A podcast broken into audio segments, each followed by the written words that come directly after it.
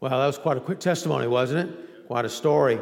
And uh, Jim Monroe was with us during one of our Christmas villages a few years ago and uh, performed all kinds of magician stuff and gave his testimony.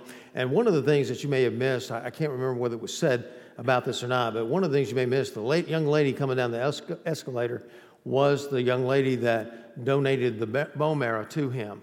And so he was meeting her for the first time as she was coming down the escalator. Quite a story, a divine moment, a defining moment, certainly in Jim Monroe's life. And we've all had those kind of things. One of the things that we talked about last week in the defining moment that maybe I uh, needed to share with you again is fact that sometimes defining moments are not always positive. Sometimes they can be negative. You come to a crossroad of decision in your life, and sometimes they're not the best decisions you can make. Such was the case in the story we're about to share with you this morning.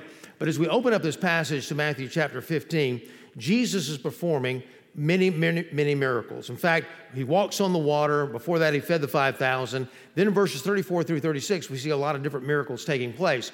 But one thing about Matthew chapter 15, you think to yourself, well, look, we've skipped some passages in the book of Matthew because they, are re- repetitive or, or whatever the reason as God has led us. Why not this passage? Because we're going to read it and you're going to think to yourself, what in the world does that passage have anything to do with my life on a practical basis? And I'm here to share with you everything, everything about it, because it talks about the traditions of men versus the Word of God. Now, one of the things that we would love to do when we came out of this, come out of this uh, church service this morning is to be able to say, God, here's the Bible. I believe it. In fact, I, I believe all the promises of the Bible. And God's going to promise, you're going to pray, you're going to claim those promises, and all of it's going to come true for you. But that's difficult to come to that point when you're not sure that the Bible is even the Word of God. And we have a struggle with that in our society today, and for many, many different reasons, perhaps. One of the things people say, well, I believe part of the Bible, but not a, a parts of the Bible that are politically incorrect. I mean, my goodness, if I claim those kind of things and I really said that I believe them, I'd be ostracized from my youth group, or I'd be uh, uh, at the high school or college, or perhaps even in, in the business world. And she, I really can't buy into that. And I, I like the words of Jesus when it talks about forgiveness and love, but I'm not so sure about the stuff about judgment and, and things, passages like that that really points out certain sins, especially the writings of Paul and Peter. I'll just take the writings of Jesus. Other people don't believe anything. It's been known, I was reading the other day, maybe a couple of weeks ago, that atheism now has grown in our country from 6% to 15% in this generation. In fact, in the last 10 years, as a millennial generation is growing up, but also people that are dropping out of church in their, in, uh, their middle age as well. Just saying, you know I, I don't really believe it anymore. Some people say, well, the millennials will come back to church just like every other generation. I mean, every generation in college and young adult, they, they leave, and then when they have children, they bring them back.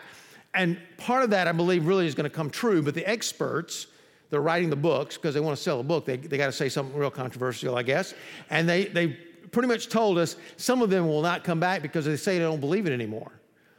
I remember a good friend of ours, Don Broker, uh, at Southwestern Seminary back many, many years ago. He came from Michigan. He came down to, uh, to, uh, to school uh, to study theology so he could be a pastor. Went back up into Michigan and has been pastoring there for many, many years. And he told me the story of his his testimony, his journey. And I asked him, I said, Well, Dan, uh, Don, how, how were you saved? And he shared with me, he said, Well, you know, I was a skeptic. In fact, I was, uh, I was an atheist, but I really didn't have any philosophical uh, teachings to go behind that. I just didn't, I didn't believe it. I couldn't see how it could be true. But he said, a friend of mine in our neighborhood invited me to come to a Bible study. So I went to his home and we began to study the Bible in this group, and we were studying about how the Bible is the Word of God. And for those first six or eight weeks, we began to study that. And I came to the conclusion at the end of that study, the Bible was the Word of God. And that just settled it for me. After that, it was just a matter of what the Bible teaches and what I need to do about it and those kind of things. But the foundation principle to it all was believing the Bible. Now, in this passage, it takes a different approach of what we've taken before when we've talked about the, the authority of God's Word. Here, Jesus is addressing some Jewish leaders. In fact, let me just read the passage to you, and this the first few verses, just to give you the idea of, gee, you're going to be thinking, again, Pastor, you were right. What does this have to do with me? Verse 15, oh, chapter 15, verse 1. Then Pharisees and the scribes came to Jesus from Jerusalem and said, Why do you disciples break the traditions of the elders? For they do not wash their hands when they eat. You say, Well, there you go. I wash my hands before I eat. I mean, I don't want all those germs all over me. Doesn't apply to me. Let's read on. He answered them, And why do you break the commandment of God for the sake of your tradition? For God commanded, Honor your father and your mother, and whoever reviles father or mother must surely die. But you say, If anyone tells his father or his mother, What you would have gained from me is given to God, he need not honor his father. So, for the sake of the tradition, you have made void the word of God. You hypocrites, well, did Isaiah prophesy to you when he said, This people honors me with their lips, but their heart is far from me? In vain they do, they, they do worship me. They, in vain do they worship me, teaching as doctrines the commandments of men. Basically, he said is, at the end of it is this they teach the traditions of men, the things that they've come up with, as though it's really the Word of God. And we do that kind of thing today. So I want to look at this passage in this way.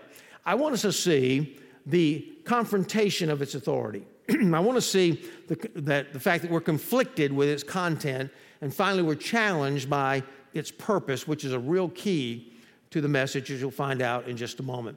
But know this that we do many things just like the Pharisees do them to appease God or try to please Him without really surrendering our heart to God. So, this is about the heart and how the Word of God plays into the heart rather than just the traditions and changing the outward things that we do. Confronted by its authority. Verses 1 through 3, we see that the, uh, the Pharisees and the scribes, the leaders of the Jewish people, were coming down from Jerusalem and they were coming to Galilee. Now, you can just imagine, maybe you can't imagine, but they didn't have cars back then. They, they maybe rode camels and things like that, but basically they walked. So it was a long walk from going from Jerusalem to Galilee. And as they were going there, they had heard about all the miracles of Jesus and his teachings, and the fact that he didn't always honor the Sabbath day and all those kind of things, they felt like in their, in their mind anyway. And so he was breaking the traditions of men. And so their goal was simply to derail his ministry. They already made up their mind he was not the Messiah, he was not a man of God. And so they're going to prove that to everybody. And so they came and they talked about things of cleansing. Now, let me just say this that there was an Old Testament law that said before the priests go into the holy place, they have to wash their hands. And the idea was, if I can just think about the tabernacle and later the temple, it's kind of the same diagram. On the outward, they call the outer court, Gentiles and Jews could go there. Then the holy place, only the Jews, or rather the inner court, excuse me. Then the holy place was where only the priests could go. Finally, in, in the midst of the holy place, inside, was a place called the Holy of Holies where God resided, the Ark of the Covenant. You know, if you've seen Indiana Jones movie or whatever, the Ark of the Covenant was in there as the presence of God. So before the priests could go into the holy place, they had to wash their hands. It wasn't they were trying to clean dirt off there. It's a symbolism uh, thing of washing their hands as though they were cleansing their heart as they go into the holy place. Well, we do things like that. We have all kinds of symbolisms in the Christian life as well. Baptism is a picture of the death and burial and resurrection of Jesus Christ. We bat, that's, that's our salvation. It's an outward showing of an inward salvation. But here the Pharisees, later in life, during that 400 years of intertestamental period that we call between the book of Malachi of the Old Testament, last book of the Old Testament, and the first book of the New Testament, Matthew, during that time, the Pharisees wanted to get closer to God. and do things for God and appease God and please God. So they begin to add to the different laws. Now they've said not only do the, the, priests have to do this, but before you enter the inner court as a Jew, you have to wash your hands. And they had a way of doing it. You scooped up the water and you allowed it to go down to your elbows, and it was a ceremonial thing. And because of that, it became so important to these people to do that, it became the law itself. That's why down here in verse 8 it says, Your heart is far from me. The teaching of doctrines of the, uh, the commandments of men are now taught as though they were the word of God. And it wasn't just this. He could have brought out the Sabbath laws. In fact, the, the most popular thing that they did, the Pharisees, as far as challenging Jesus, was to bring out the laws of the Sabbath. You weren't to work on the Sabbath day. That's one of the big ten. Big Ten Commandments.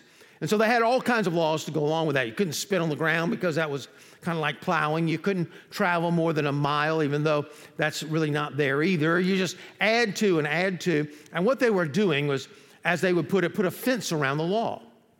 That's what they would do. We, we don't want you to sin, so we'll put a fence around the law to keep you from sinning. And sometimes that is good. But the fence was becoming the law. We, we have those kind of legalisms in our own um, um, denomination, in our own church as well, in the history of it. For example, uh, anybody heard of mixed bathing? How it's wrong to go mixed bathing, right? You say, well, of course. Who, who's going to get in the same tub? That's got to be a sin somewhere, you know? No, we're not talking. What is mixed bathing? Anybody tell me? Amen? Swimming. Yeah, that's it. You can't go swimming, men and women can't go swimming together because you're wearing swimsuits and you might lust after one another, so we're going to put a fence around that. And I, am not saying that's a, a, wrong thing to do. We, we got to have holiness in life and all that. People go into temptation. But the problem is, in legalism, the fence becomes the law. Then you put another fence and another fence and another fence. And pretty soon it becomes so heavy, the Word of God becomes void because you can't tell the Word of God from the tradition. And that's what he's saying. The Word's of no use because nobody's going to believe all that because you know good and well it's okay to go to the beach. And so, therefore, the traditions of men become like the Word of God. As we look at this passage, um, it goes on to say that you break the commandment of God for the sake of your tradition. Verse 6, you make void the Word of God, you replace it. That's what it's doing. You make it void, you nullify it, you revoke it because you're, you're trying to replace it with something else. Now, there's a lot of reasons why people say they don't believe the Bible. People, again, say, I believe part of it. Will Rogers uh, has been famous to say, it's not the parts of the Bible that I don't understand that bother me, it's the parts I do understand because of sin in his life. We look at it and say, well, I, I don't want to look at this one. I mean, there's got to be some kind of Greek word that's different or Hebrew word from the Old Testament. It's different to change this interpretation that we've had down through the centuries. It's got to be something different because I don't want to really answer to that. Or you might just say, I don't believe any of it because I don't want to uh, have, I don't want to change my lifestyle. Now, we do this again over and over and over again. How can I appease God? I mean, the world and history is littered with people who have said, I've got to find some way to please God or appease Him and not take my hands off my own life. I've got to do something without having to surrender. I'm going to sacrifice without the surrender. And of course, the Old Testament teaches us to obey is better than sacrifice. But this is what we want to do. What do we do? Well, you know, baptism. Baptism, and I can get baptized. All I got to do is get baptized. I'm willing to sacrifice to get baptized. I'll get wet. I'll get my hair wet. I'll go out there and outside or inside, and I'll appear before the whole church. Man, what a sacrifice! But you know, I'm willing to do that, but not take my hands off my own life. I'm willing to go to a confession, whether it's a priest or, or pastor. I'm willing to lay it out all on the line, but then go out and live the way I want. And, and sometimes living the way we want is, is pretty close to a holiness. We have all these traditions, but we pick and choose. I want this tradition, and I'm gonna feel more holy, and I'm gonna feel more right with God if I do this. If I don't do the mixed bathing or whatever, I, am gonna feel better about it, but I'm gonna do this over here. I'm gonna do this because this is going to make up for this. And we don't we don't think about in terms of dividing things up. We just feel good. We feel cleansed on the inside because of what we do over here that we're willing to do that we don't feel any dirt in our life for not surrendering our life to Christ. But look at what the bible says what Jesus said about the bible. Jesus, in fact, let me just read a couple of verses to you back over in the temptation of Christ in Matthew chapter 4. Uh, here's what the Bible teaches us when Satan appeared to him and tempted Jesus three times. Now, just keep in mind, Jesus has been fasting for days, for weeks, and now he's hungry. And, but he answered Satan, It is written. He quotes the Old Testament Man shall not live by bread alone, but every word that comes from the mouth of God. Then the devil took him up to a holy city and set him apart on the pinnacle of the temple and said to him, If you are the Son of God, throw yourself down, for it is written. Satan says. He will command his angels concerning you, and on your hands they will bear you up, lest you strike your foot against a stone. But Jesus said to him again, It is written, You shall not put the Lord your God to the test. Again, the devil took him up in a very high mountain and showed him all the kingdoms of the world and the glory. And he said, All these I will give you, you to you if you fall down and worship me. Then Jesus said, Begone, Satan, for it is written, You shall not worship the Lord, or you shall worship the Lord your God, and him only shall you serve. Every time. See, mentally, Jesus knew logically that the Bible was the Word of God, and that's how he defended himself. He quoted, We understand that his will was wrapped around the will of God and the Word of God. He believed it. When he was in the Garden of Gethsemane, right before he would die on the cross, he was down on his knees and he was praying. The Bible says three times he prayed, Lord, if you can take this cup from me, I pray that you would do it, but not my will, your will be done. And at that point, at that point, he was he was trying to say to God, God, I'm willing to do whatever you want me to do. Well, he got up from his knees and he was satisfied. The soldiers came to him to arrest him. Peter took a sword, took off one of the soldiers' ears, and P- Jesus stopped him. He healed the guy. Then he stopped and he said, Peter, let it be so for now to fulfill the scriptures. Now, you think about that for just a moment. He was about to die on the cross, and he was still concerned with fulfilling the word of God. He was into it emotionally, he believed it emotionally. If you remember when he died on the cross, he said, My God, my God, why, is, why have you forsaken me? He was quoting Psalm 22, 1. Again, fulfilling the scriptures as he took our sins upon himself. One of the things that we fail to remember and think about when we think, oh, I just want to take the words of Jesus, Jesus believed the Old Testament. He believed that the Bible is and was and always will be the Word of God. He said, Not one jot or one tittle shall ever, be taken away from the Word of God. That's what he said in the Sermon on the Mount. We went over that weeks ago. And so Jesus believed it. Now, we can say other things as well that we've said before over the years. It's grounded in history. You will not read things in history that contradict the Bible. These were actually tribes in the Old Testament. These are actually events. You can go to the uh, Holy Land right now in Jerusalem and visit some of the same places where all, this, all this stuff happened. Then archaeology. You dig and you dig and you get all kind of artifacts. There's never been one archaeological finding that's ever contradicted the Word of God. We can find it in its unique presentation. 1600 years, it was written over 1600 year period, 40 authors from all walks of life, two different testaments. Then we find 66 books, all agreeing, all coming together. It's practical in its application, it works. Now, that's not the only reason you should believe something, but it helps. It's one of the proofs of the Bible. And then also, it demonstrates God's love. Now, how do I get that? Well, when you study theolo- theological stuff, you come around different views of God. And one of those views of God is a deist view of God. Thomas Jefferson, it was said, was a deist, and he would cut out all the miracles out of the Bible because deists do not believe in miracles. Deists believe God just wound the world up, He made it, then He set it uh, in orbit and left it alone. And we're to, here to fend for ourselves. No answers to prayer, no miracles, nothing. That's, that's all that happens. Well, you're looking at me and say, okay, who's to say that it's not? Good question. Who's to say that it's not that way? I mean, after all, there's a lot of times you don't have answers to prayer.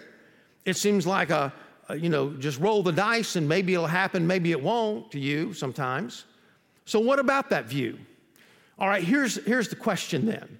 The question is if you have a deist view of God, then what you're saying is God does not want a relationship with you. He really doesn't. He made the world, wound it up, let it go, passes through it once in a while and does something good. He doesn't want a relationship with you. Okay, so he doesn't. Well, wait a minute. But you have the resurrection. You see, the resurrection is, is the foundational principle to all of Christianity. You don't have a resurrection, you don't have a, you don't have a religion, you don't have a faith, you don't have a Christianity. All wrapped around Jesus and all wrapped around one event.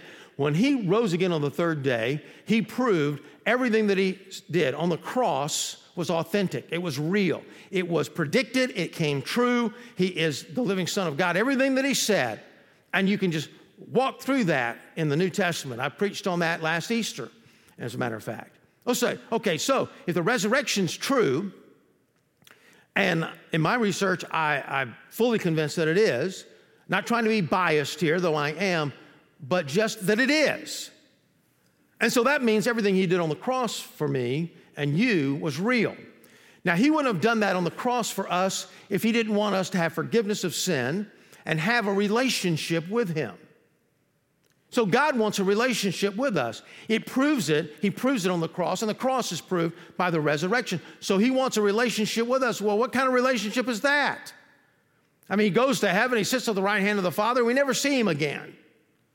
Well, two things. One, he sends his Holy Spirit to live inside your heart the very moment that you trust Christ as your Savior and Lord. And the second thing, he gives a, us a book of direction, a book that's going to help us to understand who He is, and so we can invite Jesus into our heart. A book that tells us here's how you grow as a Christian, here's how you get to know God. You're given a book. And you say, well, yeah, but the book could be right. It could be wrong. I mean, it is practical in its application. There's no question about it. I mean, there, there's places in the Bible, uh, predictive prophecy, for example, is predicted in the Old Testament, came through, true in the life of Jesus, came true in the life of the church predictive prophecy in the Old Testament and the New Testament coming true even as we live today. The signs of the second coming, that there's going to be uh, all kinds of uh, trouble in the Middle East, for example. Earthquakes, we, there are more earthquakes in the last hundred years than in all of history put together. We're going to have people uh, not only just excusing sin, but applauding sin, applauding it. And we see that in our, our, our culture today all kinds of predictive prophecies. And those have come true, but is all of it true? Well, Jesus believed all it was true. He says, Not one jot, one tittle will come away from this. It is inconceivable to me that God would give us, his people, a book that they could not trust. Now, some of you here, maybe in the, in the last crowd, this was an easy illustration, by the way, easy illustration. Uh, a lot of our people in the last crowd take, take medicines, okay? They're kind of an older crowd. Um, I take, I take, uh, I've been taking Synthroid, which is a, um, uh, a medicine for hyper, hypoactive thyroid for 30 years. Now, I go to a pharmacist that I trust. They've already always given me the pills. They always kind of work, you know, and, and everything. So, but what if um, I had to change insurances? And they said, no, this is the only pharmacy you can go to. Oh, I don't know about that pharmacy. It's got a reputation for killing people. I'm just I'm kind of on the fence on this. So I get 30 tablets a month, one a day, and one of those tablets going to make me sick. Matter of fact, I, I could not think about taking that particular t- tablet and coming out and preach. You know what I'm saying? And there's another tablet there that's going to make me break out all over. I'm, I'm going to appear, appear in the pulpit itching all the time. And there's a third one in there that that's going to kill me. Okay, but that's only three. There's 27 good ones in that thing. 27. Am I going to waste 27 tablets that cost a buck a piece? I mean, they cost me a dollar a piece. Am I going to waste 27 just because three are bad? Yes. I, am not going to risk my life on something that may or may not be right. Well, why would we want to do that with the Bible? Our, my, my whole life is directed by the Word of God. If it was only 90% true, then I would probably be 100% in trouble at some point in my life. God has given us a book because He cares about us, because he, He's saying to us, I want you to know me. I want you to know the past. I want you to know how I worked in the Old Testament, how I felt about sin. I want you to know how I still feel that way about sin, but grace has changed the way I've handled it. I want you to know those things. Somebody says, Well, I just want the, the words of Jesus, you know, forgiveness and love and stuff like that. I, I just want that. Uh, what about the Sermon on the Mount? I know one preacher that cried out one time in a, a sermon, he said, God save me from the Sermon on the Mount. Man, it's tough stuff in there. You're going to cut off your hand instead of going to hell? You're going to pluck out your eye? There's some tough, tough sayings because he was trying to convince the Jewish audience that they needed a Savior. There's some tough stuff in there. All of it's inspired, folks. All scripture is given by inspiration of God and is profitable for us even today. Well, What about the conflict? The problem is, you think to yourself, well, the problem is, Pastor, I know what the Bible teaches a little bit, and I, I have trouble agreeing with some of it. I want you to notice in our passage today, the tradition of the elders that they will wash their hands. Why would he take this? Because everybody wants to be clean. The reason I believe Matthew put this in there because the Jewish audience knew that even though they were trying to follow all these laws, they felt unclean. They felt, they felt a little dirty. There, it's been in the movies, it's been television, plays. What about Lady Macbeth? She participates in a killing, and all she can ever see was blood on her hands, always trying to wash it off. All of us want to be clean before the Lord, and we try in different ways of doing it, various ways of doing it. We, we do, why do you think so many people are bitter in this world? Have you ever wondered that? They just get more and more bitter as they get older. See, some things happen in their life, and it's true that some people do things to you that make you feel a little bitter. But sometimes we do things to ourselves, and it's amazing how history changes. Revisionist history, I think they call it. You take something that happened five years ago, or even uh, one, maybe one year ago, and oh no, I wasn't feeling that. This is the way I was kind of feeling at that time. You weren't feeling that way. You, you messed up. But see, one of the ways we feel cleansed is that we blame it on somebody else. It was their fault. It's my dad's fault, my mom's fault, my cousin's fault, my friend's fault, my business partner's fault, my pastor's fault, you know, the, the, the parishioner's fault, the deacon's fault. It's always someone else's fault because we're trying hard to cleanse ourselves. We do this in philosophy. Karl Marx came up with communism, and he, he was trying to do the mankind a good, a good favor. What happened? He believed that the dirt came from the outside. Boy, if you, if you just cleaned up everything and everybody uh, lived the same way and made the same kind of money, boy, that would just cure society's ills. It did nothing but make them worse. Why? Well, the dirt's on the outside. That's the way religion is. I'm going to clean myself up through rituals, a washing, a confession, a communion service, a baptism, without changing my heart from the inside. Again, we seek to appease God in all kinds of ways, any way we can do to cleanse ourselves without the ultimate surrender of our heart to God. He says in verse 8, This people honors me with their lips. You say, Look, I just want to come. I just want to be clean enough where I can come and praise God and lift up my hands and worship. I, just want to praise God. But then you go out and live the way you want. And sometimes, again, the way you want is a good life but you reserve so many things in your life. This is the way I'm willing to live. This is what I'm willing to do the sacrifice, but not surrender. As long as I can be the Lord of my own life, I will do things to cleanse my own life, and it just doesn't work. My dear friends, how can we pretend to follow Jesus if we do not fo- follow the very foundation of his life? But we're challenged by it. We're challenged by its purpose. In verse 10, it says, And he called the people to him and said to them, Hear and understand. It is not what goes into the mouth that defiles a person.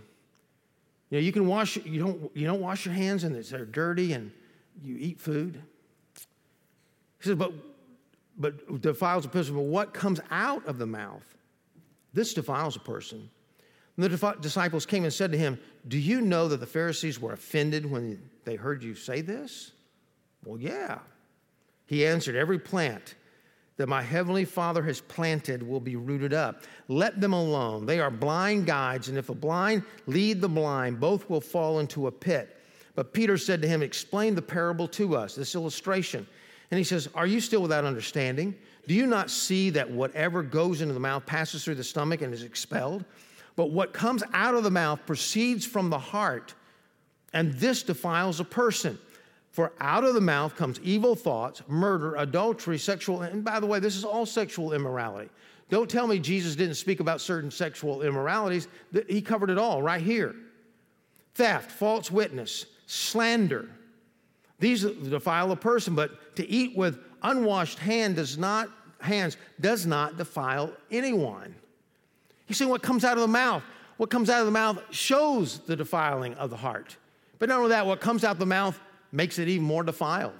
That's why gossip is so bad, because you hear yourself saying what you already believe, and it just affirms what you believe.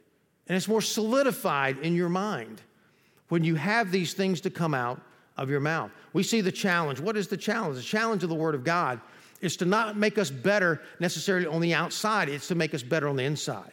It's to change the heart. This is done through salvation. You receive Christ into your heart. The Word of God is planted within your heart. It bears fruit, it bear, bears a root. It begins to bear fruit in your life. You see the light. The, the defining moment comes into your life where you see the salvation experience. You see Jesus dying on the cross for your sins, resurrected from the dead, for your sins, and for your life, and for your relationship.